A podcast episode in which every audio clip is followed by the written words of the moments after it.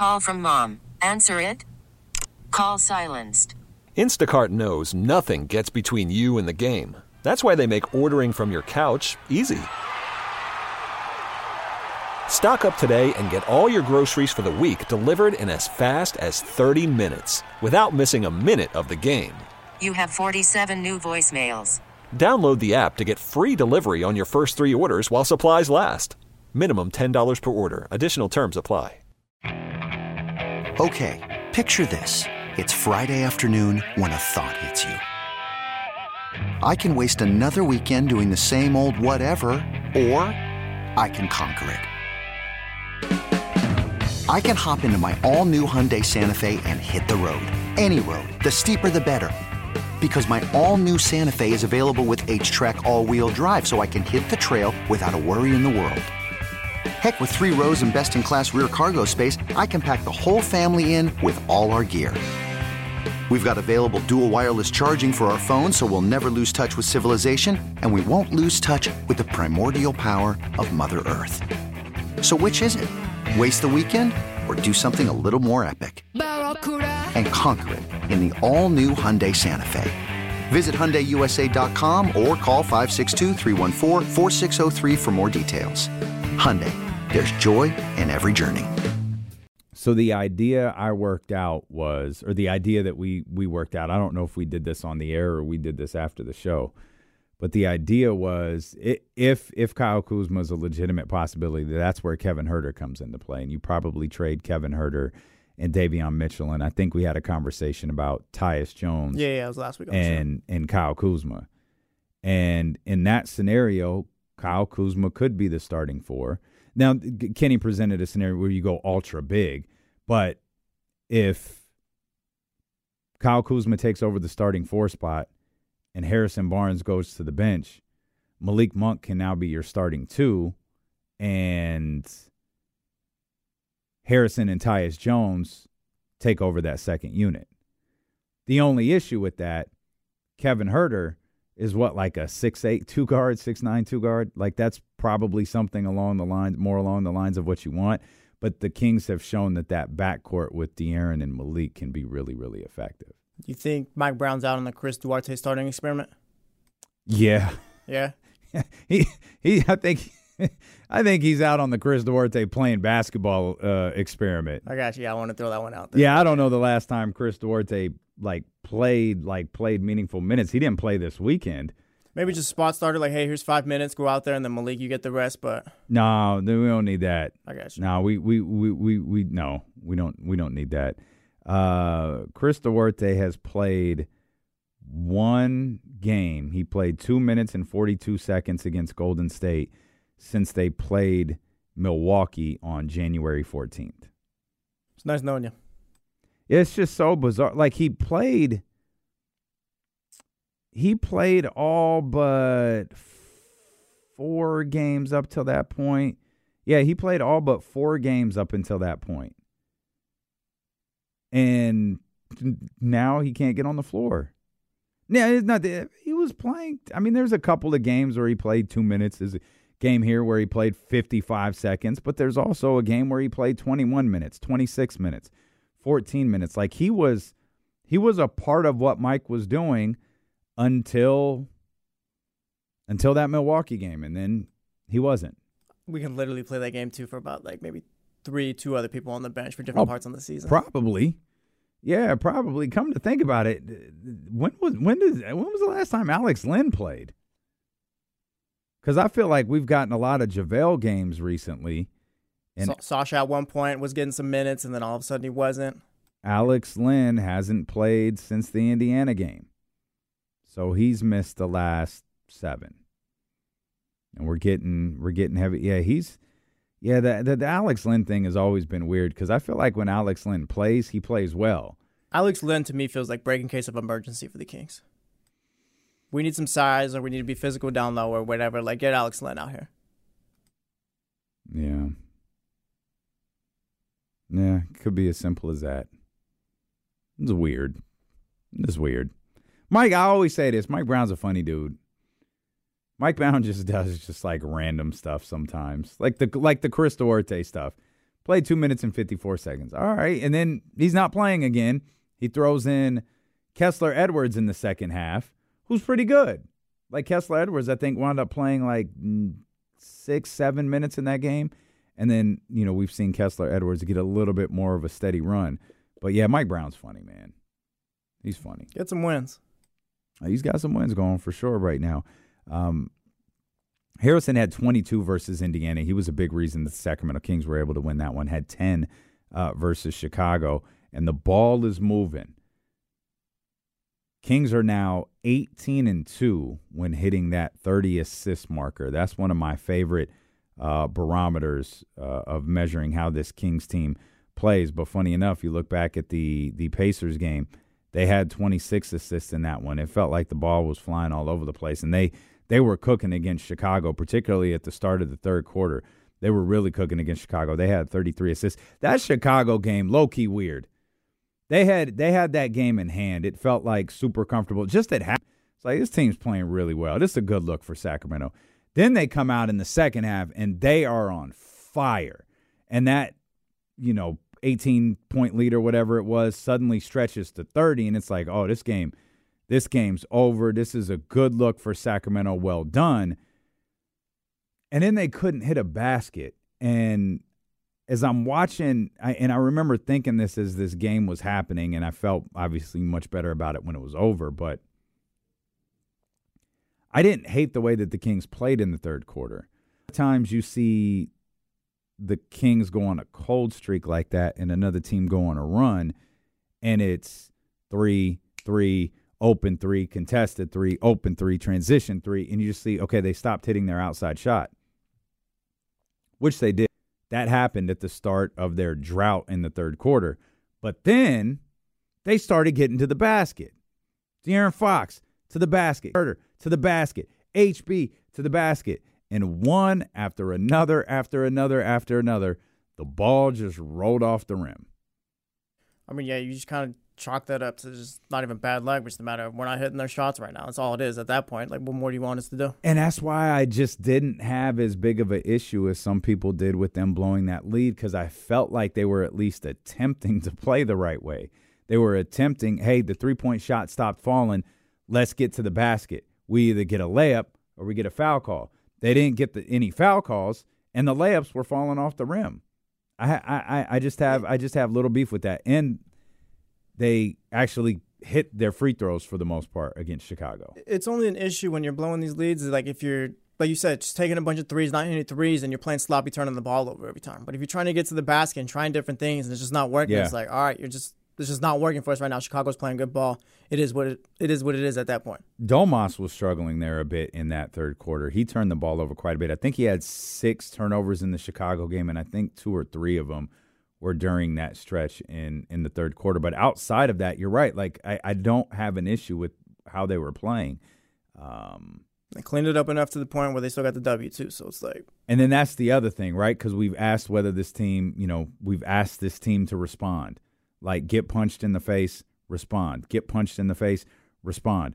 Well, they got punched in the face against Chicago, and that would have been, you talk about bad losses. You thought Phoenix was bad.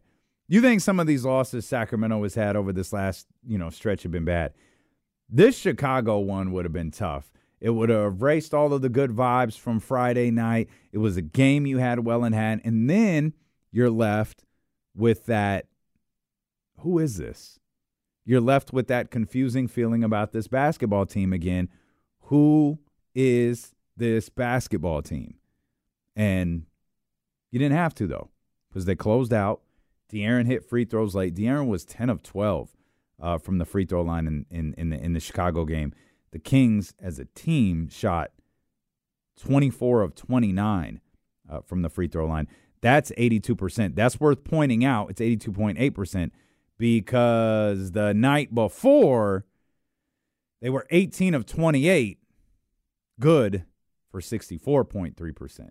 So the ups and downs at the free throw line uh, continue for Sacramento, but when they needed them the most against Chicago, they were able to hit them. I feel like now with the free throws, it's just a point where it's not even a major talking point, just because it's either either they made them today or they didn't. You know, like Well, you can't really depend on depend on it at all. Yeah, I think one of the most encouraging aspects of the last two games is the fact that they shot 28 of them and 29 of them. Yeah, to the line at least. Yeah, they're getting they're getting to the line. Obviously, you don't want them to shoot 64% from the foul line, but that was a game that you won by double digits. Well, you don't want the misses either to like deter you from getting to the getting to the mm-hmm. paint and all that, and kind of just getting in your head and adding more. It is sense. it is a bit of a it is a bit of a killer in the fact that you've lost games this year at the foul line. And I don't know like I again I I, I don't I don't know what corrects it. Like I don't know what I don't know how to fix this.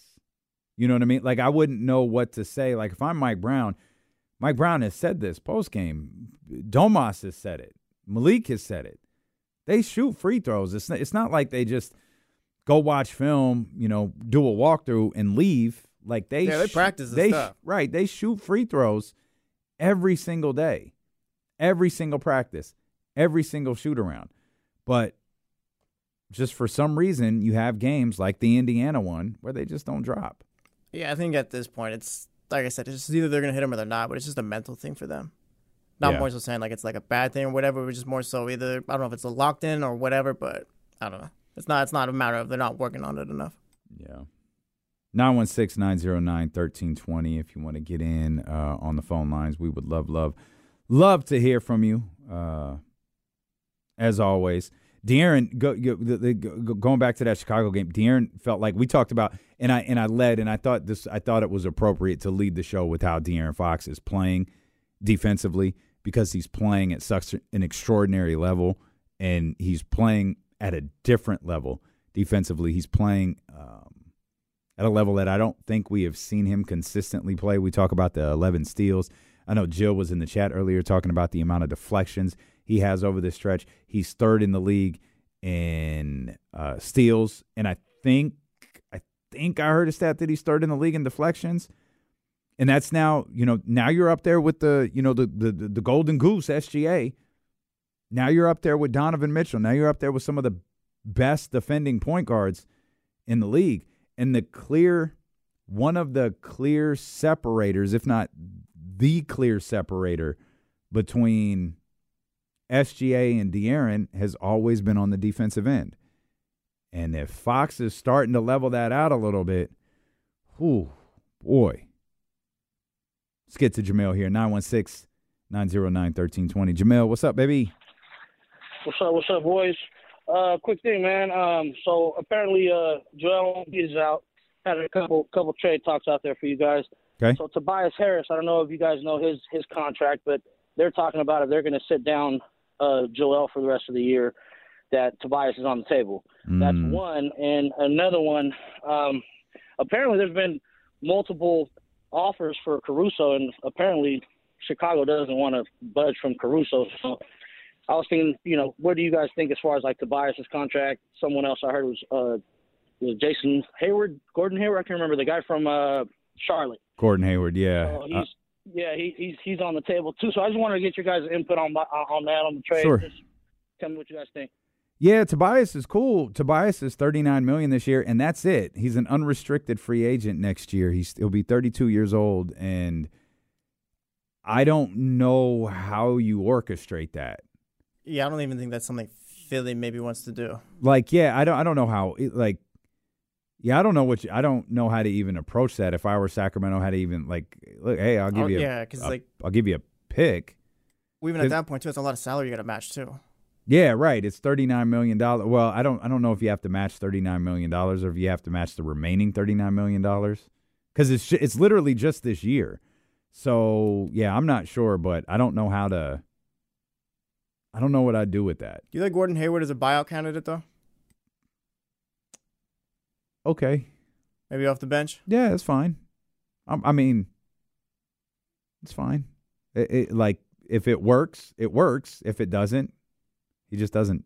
You know, he he goes the way of Chris Duarte. Yeah, and then you mentioned Caruso too. That feels like that's the name, uh, like after the Kuzmas and the Grants. Like that's the name after. Where like that's the one I think Kings fans want most. Bro, this Caruso conversation is getting absurd. Oh yeah, we're gonna have to give up five first round picks for him. Oh, this is getting like what what would the, the, the they they had a uh Oh, I, I'm sorry. I can't remember who wrote it. An OG Anunoby like deal. Yeah, is that type of that type of deal. I'm sorry for Alex Caruso.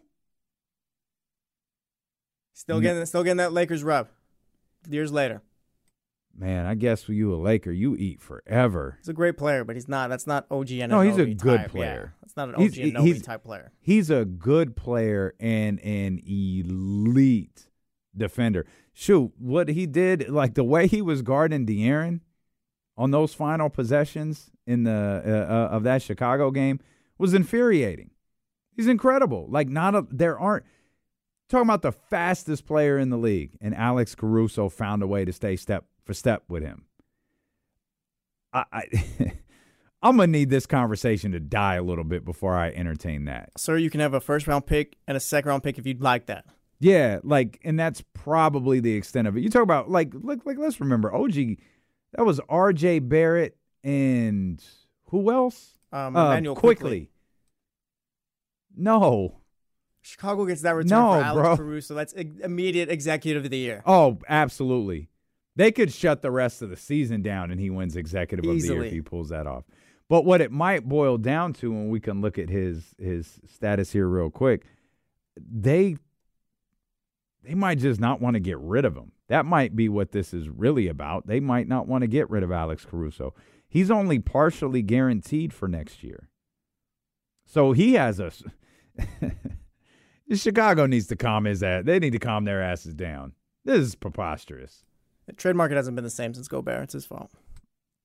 Not terribly wrong, man. Not terribly wrong. We've talked about the the 76ers there. We'll take a uh, uh, a trip around the NBA, talk a couple of things that happened over the weekend. And the Kings are a top 10 team defensively on the road.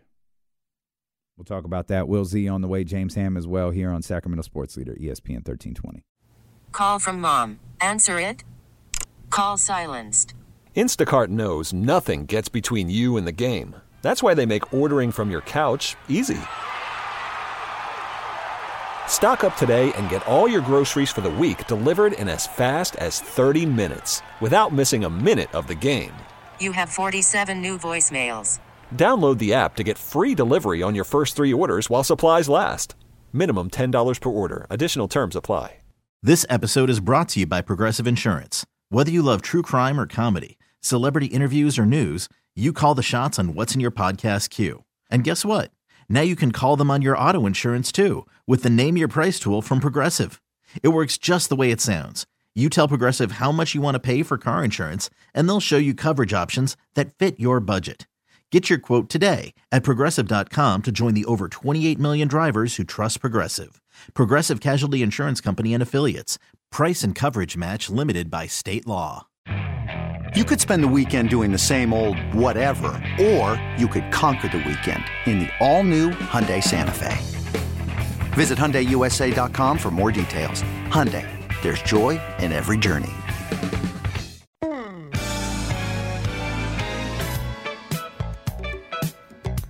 Will Z coming up uh, in the two o'clock hour. James Ham coming up in the final hour of the show. The Sacramento Kings will take on a red hot Cleveland Cavaliers team. They might not even be hot. They might be white hot. That team is playing phenomenal basketball right now. We'll talk more about that. Just saw no Donovan may be in the three point shooting contest. Uh, obviously, he's an all star. Someone make the argument he should have been an all star starter over Dame, but uh, hard to go wrong when it's either Dame or Donovan.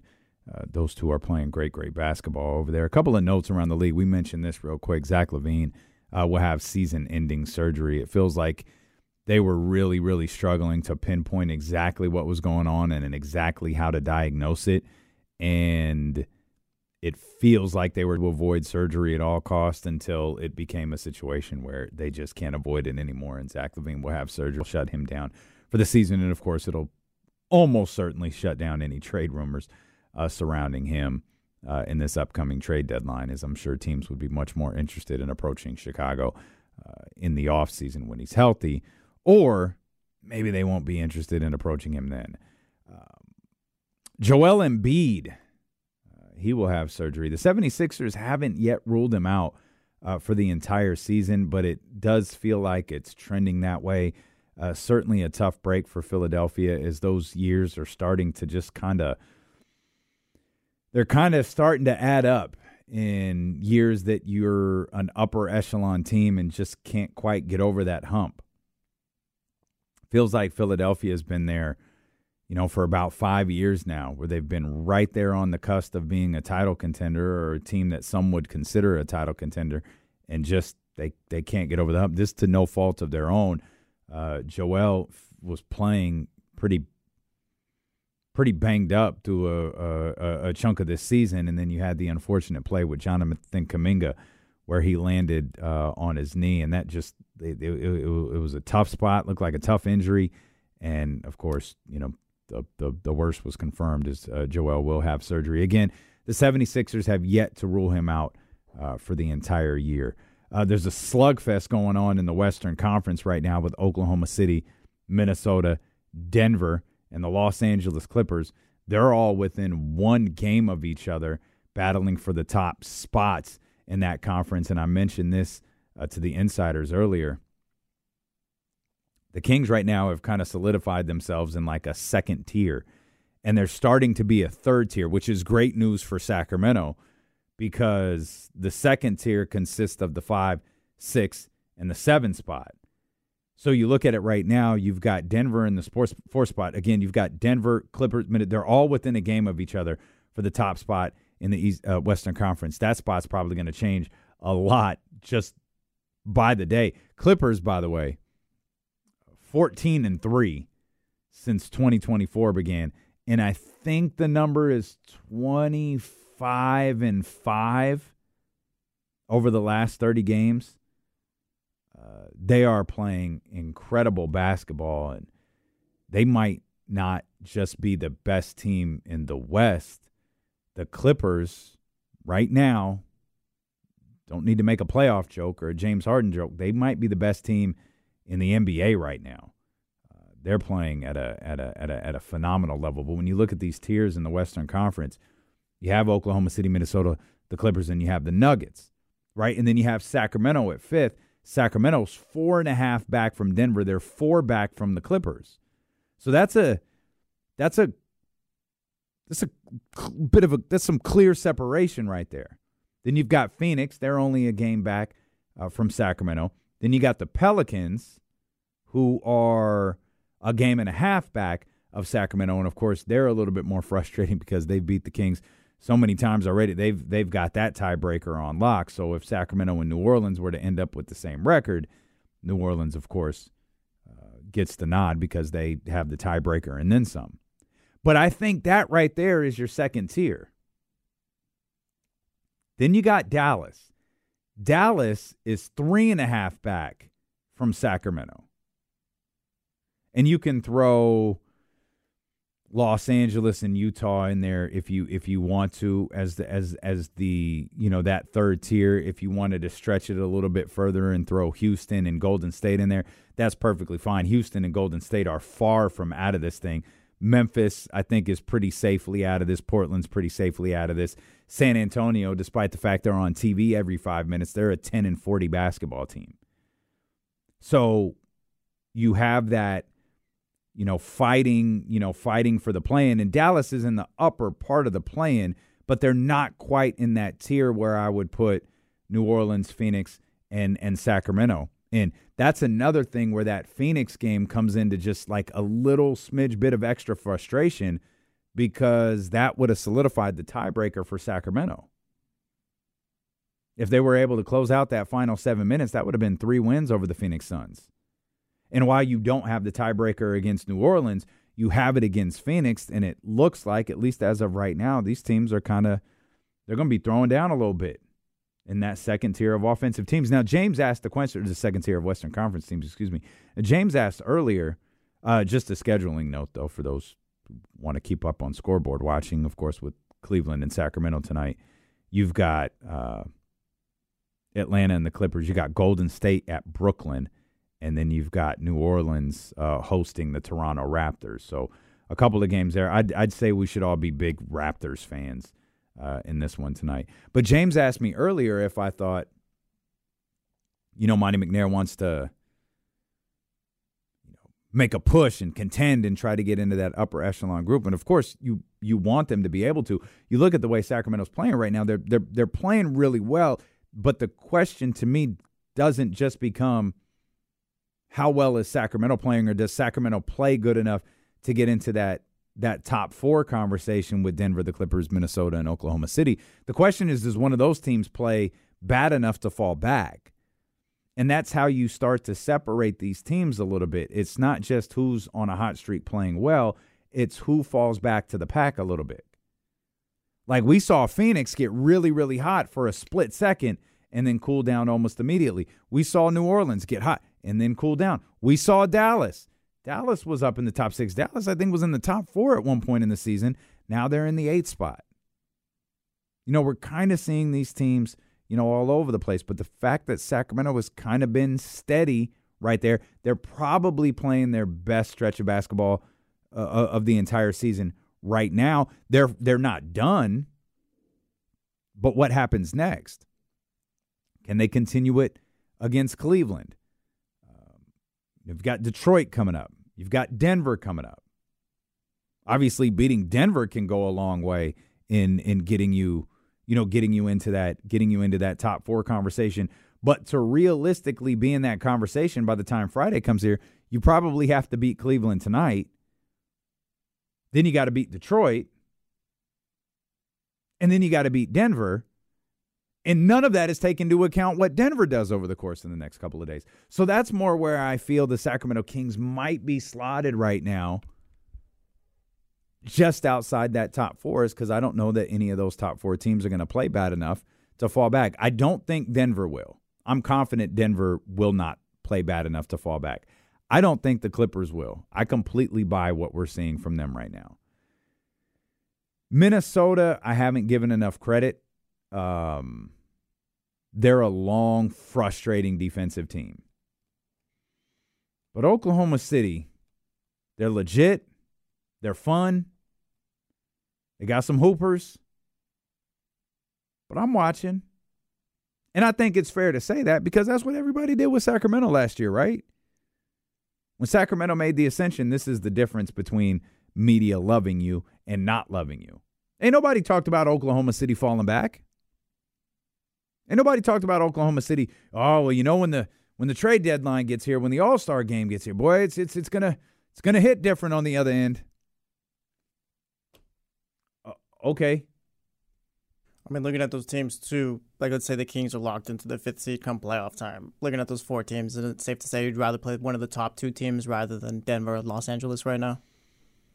I do not want to play Los Angeles at all.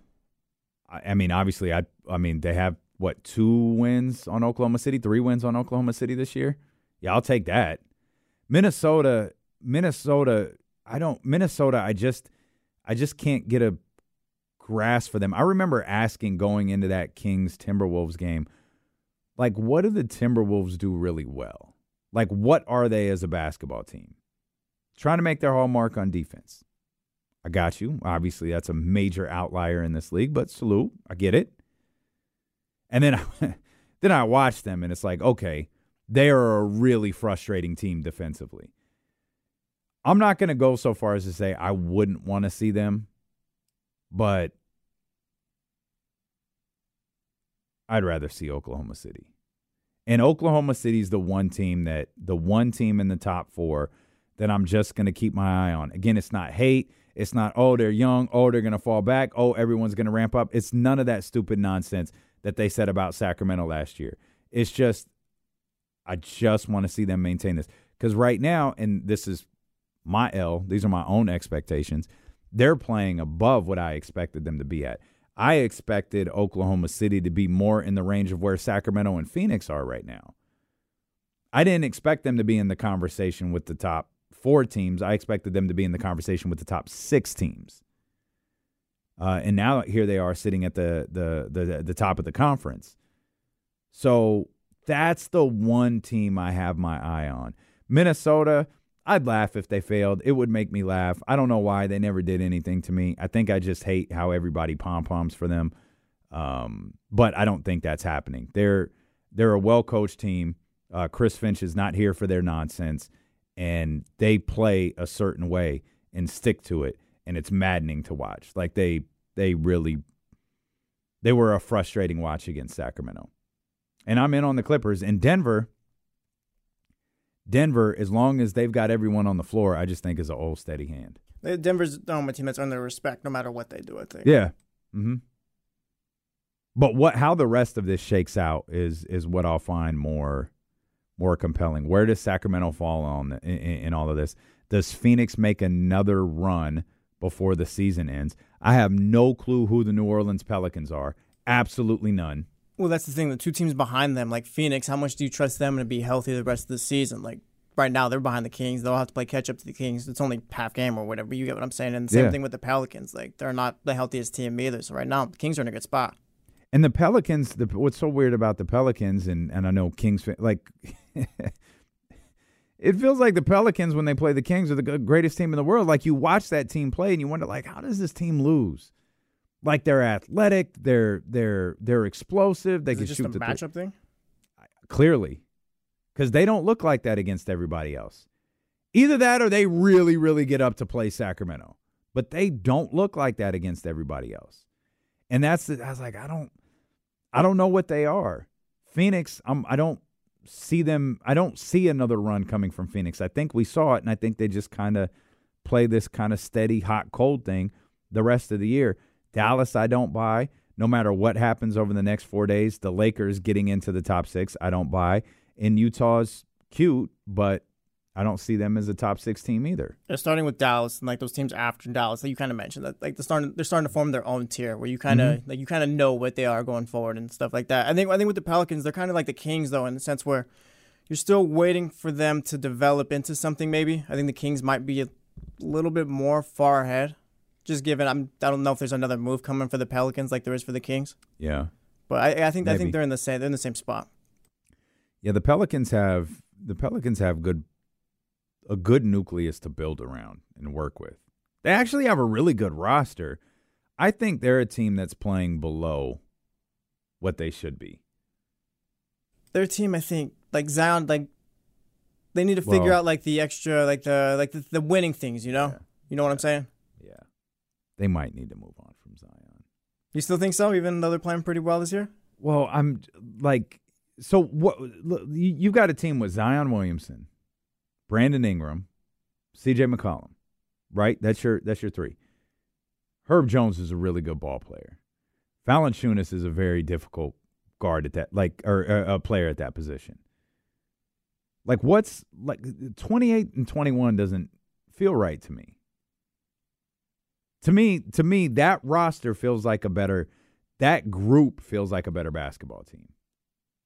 But maybe they're not. I mean, clearly they're not. They're 28 and 21. I see what you're saying, but I think I think um, I I, I think they're still pretty young. I think they're still figuring things out.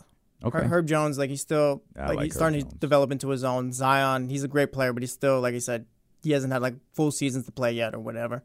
Ingram, he's he's he's been around the league in a bit, but I think they just need to develop a little bit more. Do the Rockets or the Warriors get into the top 10? The Rockets, right Rockets- now are just a game back from Utah. The Golden State Warriors are a game and a half. If I had to pick one, I'm not sure either does, just because I like Will Hardy, I like the way Utah plays, and I think they'll just they'll, they'll just be around. So I don't think I don't know I don't know if either does, but if I had between Houston and Golden State, I think I'm going Houston. Mm. Houston will Bar- be. I think it's Houston barring a move from Golden State. hmm But Jonathan Kuminga is also playing really well lately too. He's playing incredible. Yeah, he's tearing it up. I just, man,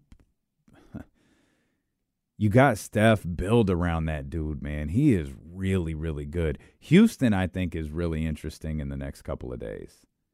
Houston has space to absorb like a contract, like a decent contract. They have guys who could be moved. What they do over the course of the next four days, I think will be interesting. All this talk about they're aiming for like their their their their name their team is tied to like too many names for me to take seriously. And that's gonna be a, that's that's the one team you'll always see big name or whatever. Houston Rockets always Mm-hmm. just Yeah. given their their situation. Yeah, their their their situation works for that.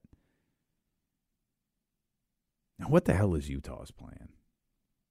Uh, I, I don't know. We'll leave that to Below and JC in Salt Lake City, but I don't know what their plan is. It feels like they'll know it when it comes to them with Utah.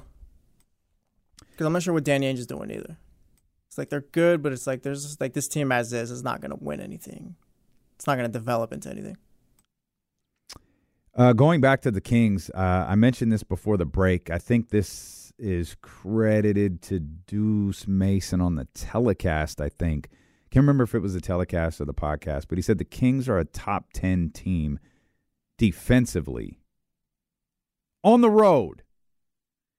It's almost the same exact thing that happened last year, where the I think the number was the the Sacramento Kings are like a 26th ranked defensive team at home and like eight on the road, and it was virtually identical to that last year. Uh, and here they are again, a top 10 team defensively on the road. And the funniest thing about that is last year, they all they like they talked about it, they acknowledged it, and I think they even talked about it in the post the the uh, the postseason or the off season, I guess, where and I can't remember if it was De'Aaron or who it was, but someone said, "Yeah, we've got to we've got to be more consistent in our defensive efforts on the road or our defensive efforts at home because we were really good on the road, and then when we get at home." We just kind of rely on the crowd and the noise and the atmosphere and all that stuff to kind of pick us up. And it's just it's it's always so fascinating to me when you recognize an issue, you're like, "Hey, here's a problem. Here's what we've got to do to fix it." And you just can't seem to fix it. Well, it's because it's almost like a crutch because it's like, yeah, we need to fix this, but it's also, hey, we could still win this way too, though. Like, you know? Like, I'm not saying like they're not actively trying to fix it, but it's like just a little bit more difficult just given like it works on the other end too. If you get what I'm saying. Yeah. The Kings the Kings are 14 and 8 at home and they're 15 and 11 uh, on the road. Uh, those are their those are their splits right now. 14 and 8 at home, 15 and 11 on their road. The plus the the the point differential is up to a full point, I think, for the first time all season. Making progress finally. Hey, we're getting there. Kings are back. We're back, baby. The Beam team is back. Uh, we're making we're making progress, but yeah, they have a a, a plus one point zero uh, point differential. Do you think there's anything to them playing better defense on the road though? Because like you said, we did see this last year, so it's just kind of like, eh. I don't know. I don't. I don't know what it means. Like I, I don't. So you you have this stat, and it's a very clear, definitive stat. Now with a large sample size that dates back to last year, where the numbers virtually identical. If I'm Mike Brown, what do I do with this information? That's the thing. I don't think there's anything you can do because it's like, like you said, this dates back to last year. If any progress was going to be made, we probably would have saw it already. The only thing you have, if you're Mike Brown, or if I'm trying to hang my hat on something, is like, yo, look, you could do it. Like, you can play the way we practice, you can play the way I ask you to, you can execute everything we go over in all of these film sessions. It's clear. It's not a hypothetical. It's not a what if. It's not a maybe. We have now a season and a half of documented evidence that you can do this. But for some reason, you only do it half the time. I'm just throwing things out there too right now. We're being broadcast journalists, I guess. But I wonder, I wonder what their points per game is at home compared to the road. Because, like, say they're scoring 120 or whatever at home, and they're just getting up and down the court. Like, it's probably a little bit harder to play defense. You know, your defense probably takes a step back, just given you're putting up all these points, energies being used, and all that. Maybe the, on the road, the game slows down a bit because you're not playing off the home court energy and all that. So maybe you do, you are able to lock in a little bit more. You get what I'm saying? Yeah, I would call Will Z to look this up. Yeah, Will, I'm- if you're around. Well, Will's in a meeting. I know that for certain that Will is in a meeting right now, but uh, we'll ask him when he joins us coming up. Uh, I think he's with us at two thirty. Uh, we'll ask him then to look that up because I could try to fumble my way through it now, but since Kenny's not here, that would kind of be a bit of a mess. I always know I can look something up and just let Kenny cook for a minute. Uh, I wouldn't even. I'm not. I'm not savvy enough on stats. And watching Will pull up stats on his phone on Friday was hysterical because Will has like this little baby iPhone. I don't even know what number it is, but it's like this little baby like iPhone mini. Like I got the I could, I could pull up anything here on my phone and see it and be just fine. Will's got this just this tiny little baby iPhone that he was, you know, going to stats, you know, pro basketball reference. Will with. was ready to go too because I can't remember what the stat was. But like, hey, you know, like, would you be able to look this up or whatever? He's like, you know, it'll probably take me 15 minutes, but I can. Will's just all, at all times ready to go. Oh, always. Yeah, he's he he's ready. Thankfully, we got Secure and Bagley here too at home. They're at 121.3 points per game, and on the road they score 116. But you were asking how much they give up, right? Is that what you were asking? How many points they give up Oh, on I- the road versus at at, at home? Um, I was asking more about how um, the, no, the, the the security Bagley has right. How much they Okay. score at home? Okay. Just given like you you're gonna score enough at home or whatever. Like you you you have a little bit more um room for error, I guess. If you get like if you get what Yeah. I'm saying in a way. I'm not saying they're taking they're taking it off, but more so it's just. Well, no, now Well, I I remember think my point it's- because like you're getting back up, up and down the court, you're putting up all these points and all that. Your defense isn't going to be as sharp just because, like I said, you're just tired. Well, it's what they. But it's it's it's. I think it's literally what you know, De'Aaron or whoever it was said last year, where it was like we just rely on the crowd. We rely on the energy. We rely on scoring. We rely on getting up and down. It, it's it's to your point. That's that's exactly what it is. But if I'm Mike, I'm like, yo, why? Like what? Y'all, we could probably win more games if you brought a little of that, you know, Indiana energy over here to Sacramento because they guarded Tyrese fantastic. I was so confused because we were at the, you know, we were at 32 Brew Street at Sky River Casino. I saw they showed Tyrese in street clothes. I didn't think he was playing. The game started. Tyrese is. I didn't realize Tyrese came off the bench, which I guess is a, is a new form of injury management that I remember. I'm not going to crap on it. I always find it odd because to me it always makes more sense to start because you're warm, like you're you've been warming up, you've been going through all of these paces. But there's also a belief, and I think Kawhi Leonard once laid this out when he started.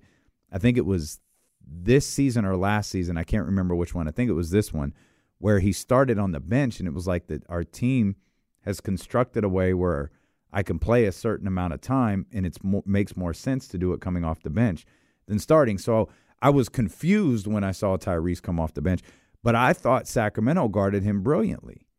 I mean, he had. Fi- I mean, th- Ty- Ty- Tyrese is a phenomenal point guard, and one of the things that he does really well is not turn the ball over. And they they forced Tyrese into five turnovers the other night. Well, it's like you said. I think it's not a matter of this team like just lacks defenders. It's just they need to know just how to play defense at all times. No, just stop turning it turning it up in moments. I feel like too in the playoffs, we kind of saw it last year where the defense in the regular season wasn't great, but we did see him play a little bit better come playoff time too. And so is the idea. Okay, I have a question regarding that. I'm gonna make that note. Defense in moments. We'll come back. We'll talk more Kings basketball. We'll talk more NBA basketball. We'll talk about what happened on Friday night that had a couple of people in an uproar. And when I say a couple, I mean a lot. We'll talk about that. And plus, we'll get back to this defense in moments things here uh, with the Sacramento Kings. Will Z on the way, as is James Ham here on Sacramento Sports Leader, ESPN 1320. So a couple of Kings things uh, we want to get to, uh, including getting getting back to the to the conversation about defense. Or man, Johnny had a really good question uh, that I want to answer here. But the wrestling world was in an uproar. Uh, I'm almost hesitant to talk about this because I know Casey cook on this subject tomorrow. But man, oh man, Friday happy. night in the wrestling world was wild, and I understand people's frustration. I love The Rock. I love Roman. Love Cody Rhodes. I've always loved the idea of The Rock and, and Roman, but it's been pretty clear Cody is the guy. They want, they, wrestling fans, the WWE universe, they want Cody Rhodes, and I and I, and I got that. And I always said you've got to let let stories play out. Like it, it felt like The Rock was out of it. Apparently, he's not, because on Friday, Friday, Cody asked the story what Cody question what is finishing the story? And he goes in to talk about taking everything from Roman Reigns, taking the championship, taking it all. And then he says, but not at WrestleMania, which is Okay. okay. And then he says, I've counseled with someone who you know well. Does the dramatic pause. If you smell what The Rock is cooking is hit, the crowd goes nuts. Rock comes out, no words exchanged, just a stare down. The the broadcast cuts before what I think was I think they missed the the most important shot is Roman holds the title up. You had to catch that on social media. So by all appearances, it shoot not by all appearances, it's happening. It's Rock versus Roman at WrestleMania. With no explanation as to why Cody Rhodes isn't wrestling Roman Reigns at WrestleMania. Yeah, we did this whole two year thing or whatever. Cody wins the Rumble just for him to face Seth Rollins, I guess. Yeah, I guess. I, I don't. So part of my part of my hangup was I knew it. It's it's gonna be it's gonna be Rock Roman one night and then Cody and, and Roman the other. Except he said not at WrestleMania, so that that idea is gone.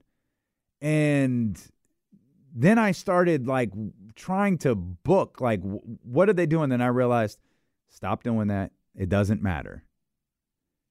It's February fifth. WrestleMania is in like April. Let the story play out. There's a story to be told, but what is it? Tonight's Monday. The Kings game will end nice and early. We can flip on Monday Night. I got to assume Cody's going to be there. Cody's going to have to speak, and they better have a pretty damn good explanation as to why he's passing on wrestling Roman Reigns and when he's going to go take it all from him, as he said. That is the logical way to go about it. We could also just be mad about it too. Well, there's a lot of people that are mad about it, and they're well, pointing to disliked YouTube videos and comments on it, Instagram. It has and, to end with Cody facing like in that match somehow, though, right at WrestleMania. I don't know that it has to happen at WrestleMania. I just, to me, the, the, the, so I, I hate one one thing I hate about wrestling is it often just it's storytelling and it often just lacks logic. If you want to take everything from Roman and you're giving this title match to The Rock, what if The Rock beats him? That's what I'm saying. Like the way they booked, there's no logic no behind yes. it. Yes, and so this is the stuff. This is the stuff where like non wrestling fans, this is the eye roll inducing stuff. It makes no sense. A good story, there's connective tissue, right? You tie. Let's go back. It, it, it, it was on this day in 1988. 33 years ago, I think it was. 33 years ago, that Hulk Hogan and the Andre the Giant, NBC, the main event, 33 million people watched. That was a story it was a goofy story with evil twin referees and all of this stuff, but there was connective tissue. You go back and watch the post match interview of Hulk Hogan that night, you know, screaming about losing the title. How much money for the plastic surgery, brother? I can't believe it. The title was so important. It was the most important thing in the world to Hulk Hogan and all the little Hulksters like me, brother. And Cody's like, nah, go ahead, Rock, you got it. And now there's these conspiracy theories about The Rock and the board, and now The Rock is positioning himself to to and, it, and it's like, oh my God, I think some of you have lost your mind. You have, and this is you've worked yourself into a shoot. Everyone believes they knew exactly what was going to happen. It's February 5th. Let the story play out. If Philadelphia rolls around and the story sucks, you have every right to be upset. But let the story play out a little bit. These are a different group of individuals in charge. Vince McMahon isn't gone. He's not in charge of anything anymore. There's an entire Kevin Dunn is gone. He's not in charge of anything anymore. There is an entirely different group of individuals setting all of this up. Let them let them set it up. And if WrestleMania gets here and it sucks, it sucks. Boo it. Don't watch it. Protest it. Do whatever you want to do. But let the story play out. That's fair. I'm just, I don't know. It's just, I'm, I, I, I want to see Cody's explanation, I guess. First. Oh, yeah. No, yeah. no, no. Right now, the story sucks. Yeah. Yeah, right now. no, but is, I see like they, they can they can fix it, but it's just I wonder how they're gonna try and fix it. Is my point. How you how you try to fix that? You better fix it because this ain't it. Because Because right now, uh, we're on the LeBron James page of this book, page one, and it sucks. You better find a way to make me come back and and read page two, three, four, five, and so on and so on and so on. Because right now, man, it's a mess. They got social media popping though. I know they- they're big on that. Yeah, you. s- I say sometimes. I wonder how much of it is like Triple H and them pulling the strings with all this too. I don't know. How much of this is planned? some sometimes the most predictable end to a story is the right end. Cody beating Roman in Philadelphia is the right end of this story. But there's a curveball in here. So maybe there's a better end to this story. I also think there's probably other things to take into account and this is this is this is getting a little deep in the weeds, but I do think like is Netflix a factor? Do we still with Vince McMahon? Because my my belief is with Vince McMahon, anyone who's associated with Vince McMahon is going to be gone. So obviously Laurinaitis is already gone. Kevin Dunn has been gone. I think Bruce Prichard, if he hasn't been fired, is going to be fired soon. Like anyone who was associated with him in his circle, they're going to be out. This is going to be an entirely different group booking and planning these shows on a night to night basis and on a week to week basis. What is the point of this so called brand extension? There's no point in having two different rosters on these shows anymore. You're going to have one on Netflix that you better load up to make them happy. You're going to have one on USA, and you need to m- maintain that partnership with NBC Universal. End the brand split, which means you can go back to having one champion. If you get to one champion by Cody beating Seth and then going on at some point to beat Roman Reigns, so be it. That works too. Tell the story. But I think we're getting to a point where we need one champion.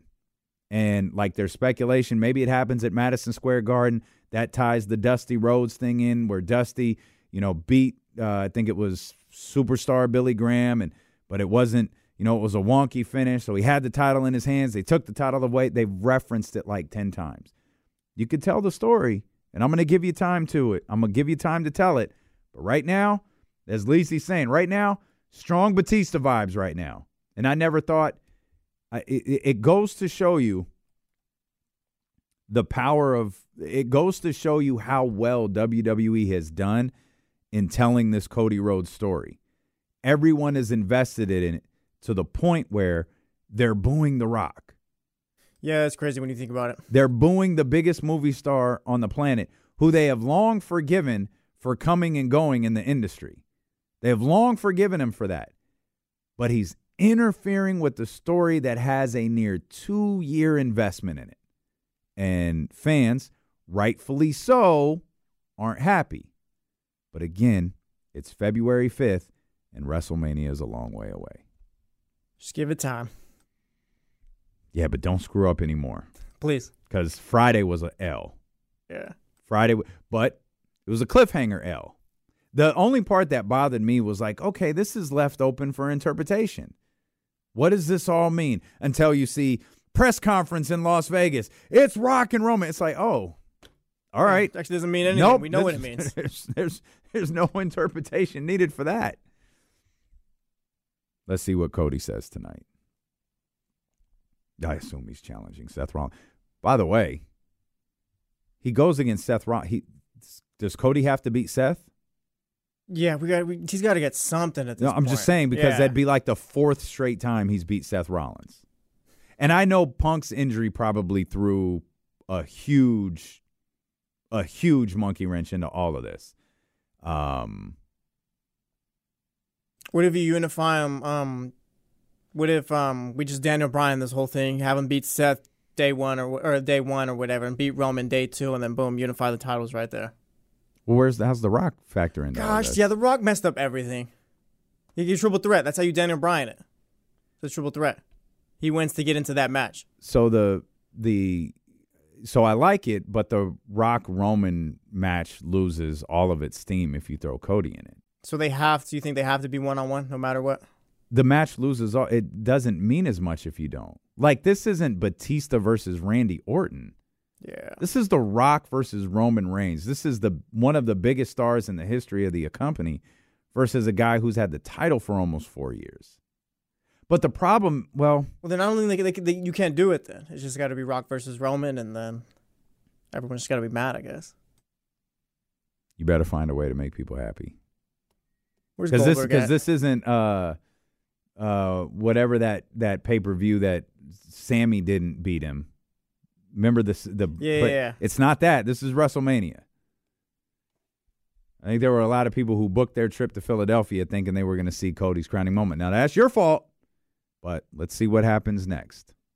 Let's see what happens next. By the way, uh, this, this is some WrestleMania story. What the hell happened with Cliff Kingsbury and the and the Las Vegas Raiders?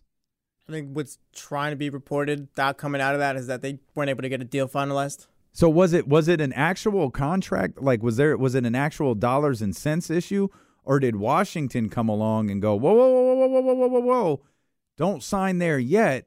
We want to offer you uh, the same spot here with our team. From what I've seen, it's been very vague. I'm not sure if Washington came in and swooped in, or they didn't get like him and the Raiders didn't get something done, and then the um and then Washington came in because it was kind of like it was all in one day, right? Well, when we were at Sky River, Cliff Kingsbury, I thought was going to be the the offensive coordinator for the Raiders, and then it was over the weekend. I don't remember I think, what yeah, I think it was, like Saturday. Or, it was either one of those. Yeah, days. it was quick. Saturday, and then like a couple hours later, it was like, yeah, he's going to Washington. So it was probably maybe Washington told him we're going to draft Caleb. Mm. Maybe they have some intel that the Bears probably aren't going to take him. They're going to stick with Fields or something because he did work with Caleb Williams at USC. Well, so that brings up another interesting. So Luke Getsy is the he's he took the he he he took the job as Antonio Pierce's OC. He was with Chicago. That should dead any Justin Fields to yeah, that's not that's not going to work. Yeah, that that that that clearly was a that marriage didn't work. So I don't know what Chicago's plans are. There's there's certainly going to be uh, an interesting team to follow, but what a weird couple of days it was That's got that's tough for, for the Raiders. Raiders. Yeah, I mean, you- absolutely. you that was a big hire. You hire AP or whatever, and like I'm even like from them, like you hire AP, vibes are up. Harbaugh goes to the Chargers. All right, then your two biggest rivals are playing Super Bowl at your place. Oh. You're gonna get Kingsbury. We all thought, oh, that's awesome for the Raiders. That's great. Everything's looking up. Now he's gone again, Yeah. and you got the guy the Bears fired now. Yeah, I did not. I did not. I did not like that recovery from Clint, Cliff Kingsbury. I did not like that Luke Getsy hire at all. Uh, Yeah, it's it's already starting off on the wrong foot for Antonio Pierce too. When I mean, I'm not saying he needs all the help he can get, like in a bad way, but more so like he's gonna need like the right guys around him. Yeah, he's also your second choice. Yep. I mean, maybe and may, maybe it works out. Um, but that that it sure feels like any any any you talk about fantasy booking. It sure feels like any fantasy booking of of Justin Fields to the Las Vegas Raiders is dead dead. Uh, after uh, Antonio Pierce went and signed his former offensive coordinator.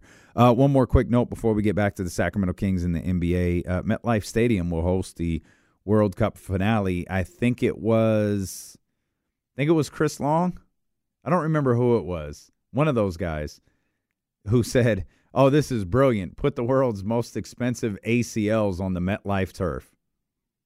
See, but the thing is, they're they're Hmm. they're, they're they're bringing in the grass fields for this though. They're Are they yeah, really? Yeah, they're going to replace the turf with the grass fields.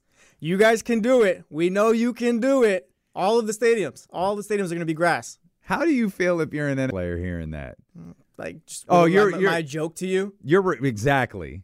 Yeah, you're you're replacing it for them and just leaving Yeah, us yeah, out they're to not they're not playing on turf. Okay. Oh, that's spectacular. That is spectacular. Okay, picture this. It's Friday afternoon when a thought hits you. I can waste another weekend doing the same old whatever, or I can conquer it. I can hop into my all new Hyundai Santa Fe and hit the road. Any road. The steeper, the better. Because my all new Santa Fe is available with HTRAC, all wheel drive, so I can hit the trail without a worry in the world. Heck, with three rows and best in class rear cargo space, I can pack the whole family in with all our gear. We've got available dual wireless charging for our phones, so we'll never lose touch with civilization, and we won't lose touch with the primordial power of Mother Earth. So, which is it? Waste the weekend or do something a little more epic? and conquer it in the all-new Hyundai Santa Fe. Visit HyundaiUSA.com or call 562-314-4603 for more details. Hyundai, there's joy in every journey. This episode is brought to you by Progressive Insurance. Whether you love true crime or comedy, celebrity interviews or news, you call the shots on what's in your podcast queue. And guess what? Now you can call them on your auto insurance too with the Name Your Price tool from Progressive. It works just the way it sounds. You tell Progressive how much you want to pay for car insurance, and they'll show you coverage options that fit your budget. Get your quote today at progressive.com to join the over 28 million drivers who trust Progressive. Progressive Casualty Insurance Company and Affiliates. Price and coverage match limited by state law. Hey everyone, Boomer Esiason here. The NFL draft is behind us, and your favorite team is now gearing up for week number one. The free Audacy app puts you right in the middle of the pro football conversation with the biggest sports radio stations from across the country. The local voices who know your team the best, giving you their unfiltered takes on the current state of your squad. It's always football season right here on the free Audacy app.